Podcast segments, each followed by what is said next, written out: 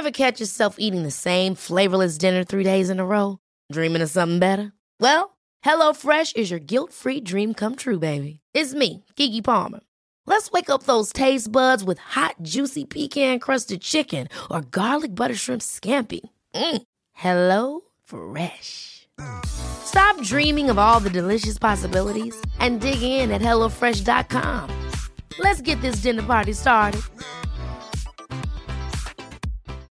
Millions of people have lost weight with personalized plans from Noom, like Evan, who can't stand salads and still lost 50 pounds.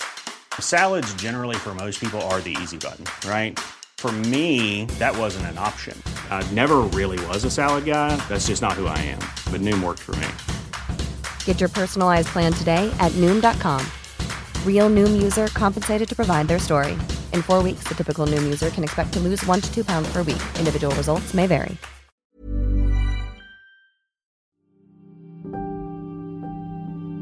Italy's most wanted mafia boss, Sicilian Matteo Messina Denaro, has been arrested in Palermo, Sicily. The 60 year old had been on the run for 30 years. The mention of the name Matteo Messina Denaro has for years engendered terror and dread in the Italian population. He's been linked to scores of murders, including bombings in Italy and the killing of two people who were supposed to be investigating him. The mafioso's crimes were many, brutal, and without conscience. The um, murder by dissolution in acid of a 12 year old boy that he kept hostage for over two years. Following his arrest, there were celebrations on the streets of Palermo in an Italy that has undergone a major change in attitudes to the mob. But how exactly was he caught? And what of Italy's wider war against the Cosa Nostra and its rivals? He's absolutely a very influential man, and he's someone that is the bridge between the old mafia, the new mafia, the identity of the mafia that is now completely in shambles after his arrest. I'm Aideen Finnegan, and this is in the news from the Irish Times. Today, how did Italy's most wanted fugitive evade capture for 30 years? Dr. Anna Sergi is an Italian sociologist specialising in criminology at the University of Essex. She's author of seven books on organised crime, and she also grew up in Calabria, which is close to where the Cosa Nostra was active during its reign of terror. Anna, International headlines would lead you to think that Matteo Messina Denaro was the godfather of the Cosa Nostra. But that was a man called Toto Riina. So, who was Messina Denaro and how did he fit into the crime structure? So Matteo Messina Denaro is the last one of a group of five, six people that were wanted by the Italian state in relation to a series of events that happened in the early 90s, uh, namely the murders of uh, two judges, their bodyguards and family members, Giovanni Falcone and Paolo Borsellino, in two different attacks, which were fairly spectacular terror-like attacks with cars blown up in the streets and uh, in the middle of Palermo for Paolo Borsellino on the way between Palermo Airport and Palermo City for uh, Giovanni Falcone. All around me, I could see confused police officers who didn't know what to do. On your right, you can see here the tunnel where they placed 500 kilos of explosives. A man did it. He slipped inside with difficulty, lying on a skateboard.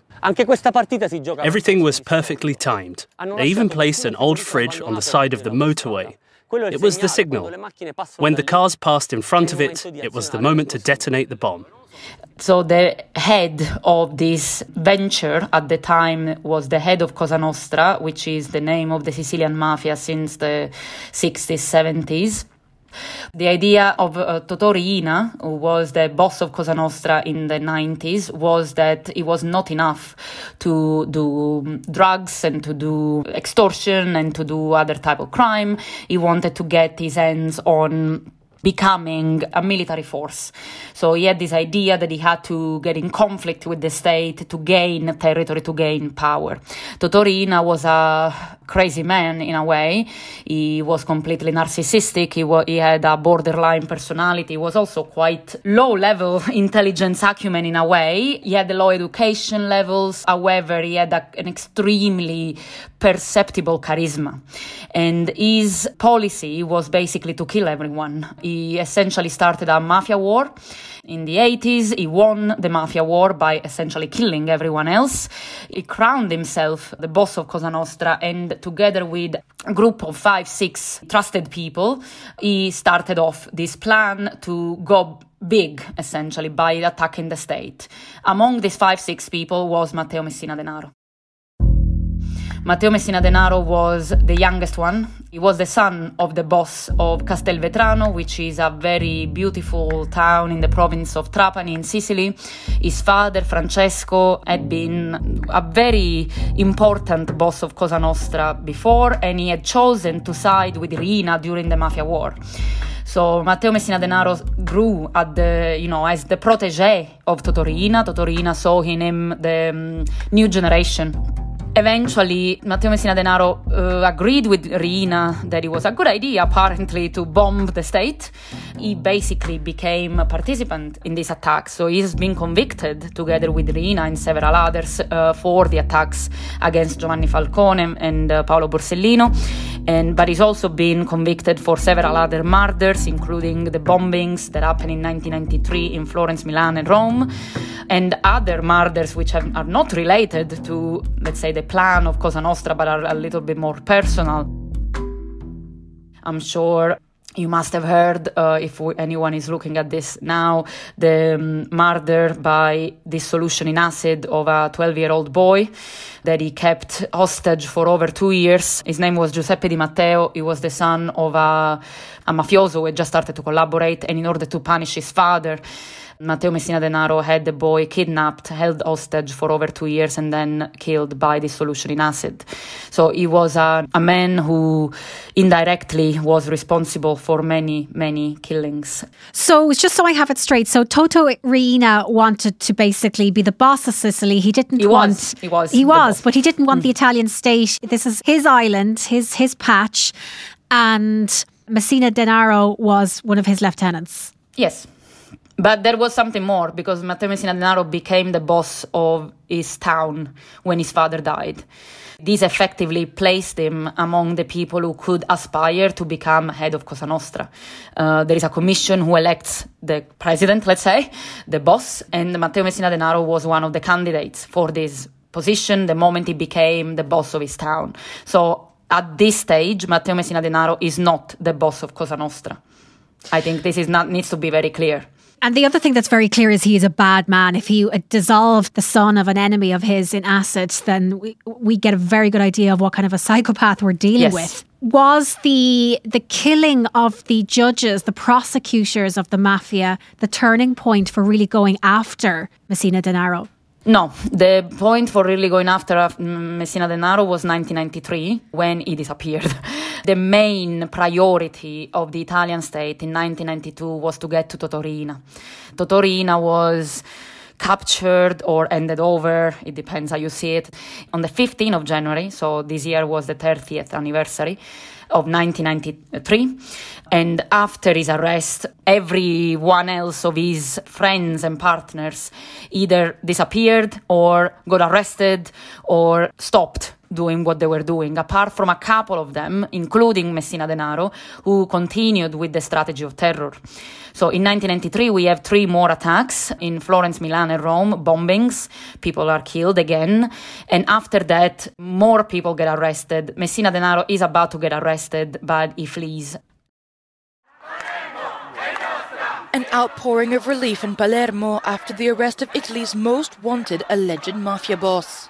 But Italian prosecutors are warning. Last week, he was finally captured after 30 years on the run. How was he caught? He was checking in into a private clinic for receiving treatment for a very advanced form of cancer to the liver he has. So apparently his uh, health has been deteriorating to the point that he had to accept daily visits because sometimes he got nightly visits to avoid being seen apparently the way it's been told the story the prosecutors uh, were cross-checking data on several different sources in the past year or so told uh, the prosecutors that Matteo Messina Denaro was sick that he had cancer and that there, therefore there might have been some chance that he had to come out of his hiding because of, of that so the prosecutors started investigating and cross-checking data on all the public hospitals private hospitals clinics in, in Sicily mostly because they've always been convinced he was still in Sicily. And they basically tried and see, okay, how many people of his age, his uh, constitution, of his blood type. So they started really going down and trying to filtering down the people who could be him. And they came up with a number of suspects. They followed these suspects around. They tried to figure out who among these people could be. They found some discrepancies between a name and his whereabouts. And it turns out that this name is actually the name that Matteo Messina Denaro was using as an alias. And then eventually they circled back to that name and they caught him on the morning of the 16th of January. So that's very good old detective work. Takes a lot of resources and a lot of time. But how did he manage to stay on the run for so long? Would it suggest that there was perhaps an element of turning a blind eye by ordinary Sicilians or at worst collusion with police? There are a number of people that we know because they've been sentenced and convicted politicians, in particular one politician who, whose name is D'Alì. Uh, he has been convicted last year for external participation in mafia affairs and he has been very high level politician. He served twice in the Berlusconi's government during 2001 and 2006, which is a very crucial time for the Berlusconi's government. And he has known the Messina Denaro family since they were children. They were friends. So speculation goes that since this person has been convicted, a lot of the protection around Messina Denaro collapsed. What this looks like, how many people are involved, is difficult to say. If you are in a town in Sicily and you suspect that the person who is sitting next to you is the most important mafia boss that is at large now, what is more likely to happen? That you jump off your feet and go and call the prosecutors, risking A, to be exposed. If there is a mafia boss, you might suffer consequences, that you are mistaken, so you get the prosecutors to waste resources, or you just go and say, ah, come on, it can't be him. It's not conspiracy to protect him as much as it is minding your own business, not thinking about it. Also, because let's not forget that for years we've been bombed with news that Matteo Messina Denaro was in Amsterdam. He had been seen in Liverpool. He had been seen in Brazil. And he was in Switzerland getting treatment for a surgical mm, face uh, mask or whatever he was doing. So we didn't expect him to look the way he did basically normal. Many people couldn't still believe that he would be going around in Sicily this way. Hiding in, in plain sight. Exactly. So, but that's the best way to hide. and how was he living? There were news about his hideouts, and there were two of them. One was a more normal kind of house and another one was a bunker, which he didn't go uh, to that much, but apparently it was there in case of emergency situation. They were about four meter one from the other. They found many things in his hideouts anything from books to expensive clothing, watches. He liked the good life, but also Viagra, uh, for example, or condoms. That bears another question about his external meetings. so he wasn't exactly hiding. And there has been a, a picture, a selfie that someone took with him, which suggests two things. One, he didn't actually mind to be caught. He's not that elderly, he's 60 something. It's not the age the problem, but he's very, very sick. He needs health support, and the state will have to give him that at the very least until he dies. Or maybe just a sense of grandeur and say, okay, you know what, I haven't been caught for 30 years, I'm not going to get caught now. And certainly from what you're saying, there was a certain culture of fear then remaining, even though the Cosa Nostra wasn't dominant anymore. There is an interesting video where they interview people in Castelvetrano, in his hometown, and they ask him, How do you feel about Matteo Messina Denaro being caught? The first video is about young people saying, Yes, finally, the state wins, we are so happy. And older people who are a little bit more cautious saying, Are you sure it's a good idea that he's being caught? For 30 years, a lot of people benefited from him being into hiding what's going to happen now. What kind of caught. people benefited? Well, first of all, the people who got money for helping him. There must have been quite a network of people. That means anyone who has to, let's say, bring him groceries from someone who has to arrange for him transport, whoever has to arrange for him the fake documents, by the way, because he was going under a fake name, and that's not exactly easy if you have to go into the health system. It's very expensive to maintain a boss into hiding, especially a boss like him. He has a lot of money, so he could pay.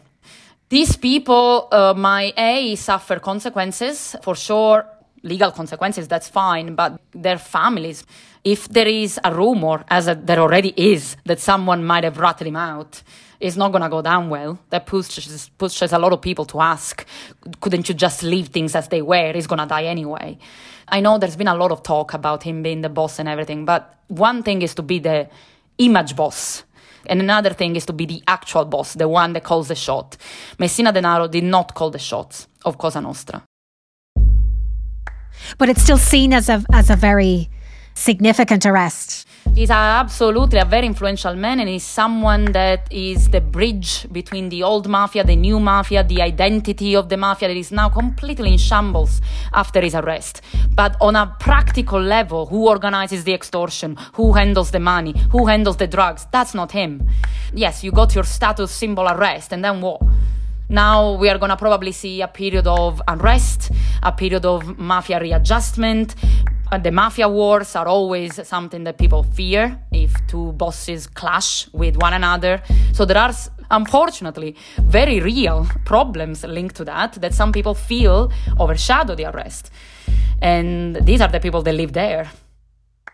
Coming up, Anna speaks about her own personal experience of growing up in a region once dominated by mafia violence.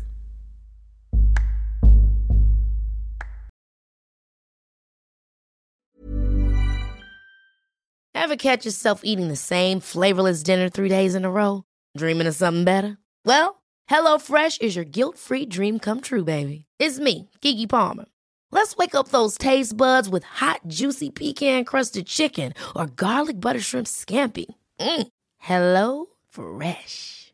Stop dreaming of all the delicious possibilities and dig in at HelloFresh.com. Let's get this dinner party started.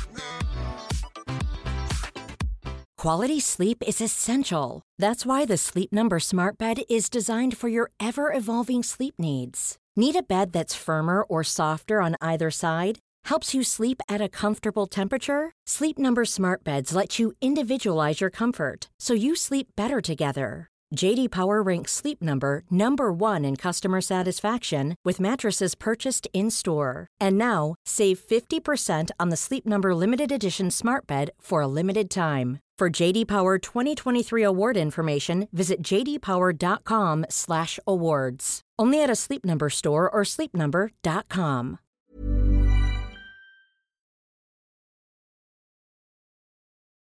You did grow up in Calabria, which is in the toe of Italy. Yes. Uh, mm. You were from an area where the 'Ndrangheta mafia was the dominant force.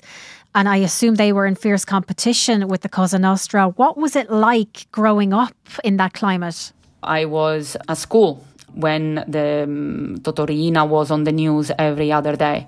So I thought that was the mafia. Also, thanks to my father, who was a um, journalist for a national newspaper for most of my life, I knew that there was a different type of mafia that no one talked about uh, at the time because everyone was obsessed with Cosa Nostra.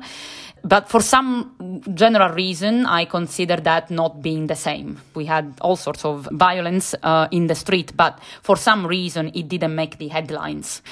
When I grew up and realized that the Ndrangheta was mafia, and more importantly, was you know growing, There's a story in your book, Chasing the Mafia, about how when you were six, you donated a Barbie doll to a little girl who'd lost her father on Black Friday, which was a day of huge mob violence involving the 'Ndrangheta mafia. Am I pronouncing it correctly? No, um, but it's fine. It's okay. um, but that's just. Uh, I can imagine being a little girl, but that being terrifying. It must have been a very traumatic experience for you. I think possibly people in Ireland might relate a little bit because of the troubles yes. in the north here. Yes, I didn't realize the significance of certain things in my past until I actually started to study them and uh, try to get distance from them. It was a very, very heavy period for Italy.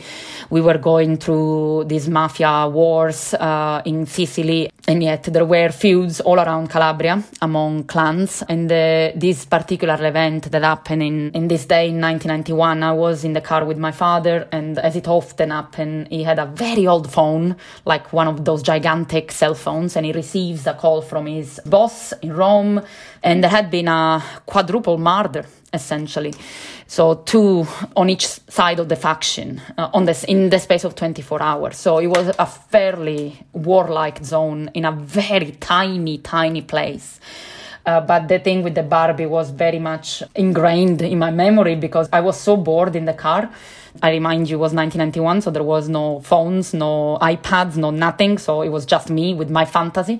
My father locked me in the car, as he often did. Don't go out, don't do anything chatting all around, something is serious, everyone is speaking about this feud, this feud, this feud, and then my father opens the door and asks me for the Barbie, and it was my, you know, my new Barbie, and I didn't want to give the Barbie, and uh, he does this, you know, usual serious thing that fathers do, looking at me and saying, that girl, and he points at me, this little girl, her father has just been killed in the feud, so we want to make her smile, don't we? So give him, give me the Barbie and I obviously gave him the Barbie. I start crying. But at that time, I sort of kind of knew that it was something big, and I forgot about it for years until I read. It was 2013. I read in the news that a boss had been caught after so many years. He's most remembered for this specific day when this happened. People were playing with uh, the head of some one of the dead people, like a soccer ball in the square. And now all of a sudden, I had this vision, like, oh my god, I remember this. Yeah, then the whole thing came up to surface. But obviously, like any good trauma, you remove it. Also because I was six. That that's an unbelievable story. And this same mafia, the 'Ndrangheta. Yes, well done. Oh, thank you. is is now the biggest mafia in in Italy. Yes, they are the ones who are the wealthiest and the most dominating in the drug trade. They are the drug importers, while, for example, Cosa Nostra is the drug distributor so one step below. Some of them import cocaine, some of them are extremely um, happily involved in political corruption, extortion, of course. Everyone is, uh, is involved in extortion because it's the, you know, the first rule if you want to be a mafia. So um, now they are the number one enemy of the Italian state. The moment in which we'll forget about Matteo Messina Denaro, we'll go back to focusing on the Ndrangheta. Have you heard of the Kinahan cartel? Of course I have. Yeah, so what, would they have been muscling in on their territory? Would there have been a big rivalry between the drugs importing side of the business? I don't think so. From what I know about the Kinahans, we're working with some of the Ndrangheta brokers in terms of importation. In particular, recently, Raffaele Imperiale was an Italian drug broker, loosely belonging to the Camorra, but really acting for everyone, was very much in touch with Daniel Kinahan, and he was helping the Kinahans to get their drugs. He was also working for some 'Ndrangheta families as well. So the good thing, I guess, if you want to find the silver lining, there is enough cocaine for everyone. So there is no reason to fight over it. And finally, Anna, I'm wondering what the significance of this arrest. You kind of mentioned that it might pale into insignificance now because Messina Denaro was not a big player at the time of being caught would there be a wider impact? You mentioned a period of readjustment for the mafia. Yeah, there is going to be a wider impact. Whatever happens now, Cosa Nostra is dead. Eh, the Cosa Nostra that we knew from the 90s was already a shadow of itself. This is the last blow. So this is the, this was the loose end that still remained of that time. And it was also the reason why the organization still was holding on to itself. The idea of having a boss that was untouched and still on the run was an element of pride, but also an element of despair for the population, saying, yes, okay, the state wants to react to the mafia, but Matteo Messina Denaro is still on the run. So the state has reacted. It took 30 years. There are a million questions about what the hell happened in these 30 years. Not every question will be answered. Matteo Messina Denaro is not going to cooperate for sure. So, you know, there is little we will know. However, the significance of it is extremely symbolic. So Cosa Nostra loses its last old style boss. Whoever comes now has a hell of a job to do. They will have to A, build their own reputation. Some of them already are reputable criminals, I would say, but no one would ever match those five or six of the time. Also, because to do that, you would have to blow up people, and no one wants to do that anymore. So, there is this element of learning from the past. We won't have another Matteo Messina Denaro again, we won't have another Toto Riina again. But what do we want to be? Now it's the question. Whether or not Cosa Nostra will survive. They tried to elect a new boss in 2018. They didn't succeed. The prosecutors stopped them. They arrested them while they were forming the commission. So whether or not they'll manage now, uh, whoever is the new boss is gonna have to do a lot better because there is no turning back. There is no coming back from this. It's it's over. It's done. Cosa Nostra is done. Dr. Anna Sergi, thank you very much for joining us. Thank you. That's it for today. This episode was produced by me, Aideen Finnegan, and Trish Laverty. For full access to journalism from the Irish Times, go to irishtimes.com forward slash subscribe. In the News we'll be back on Wednesday.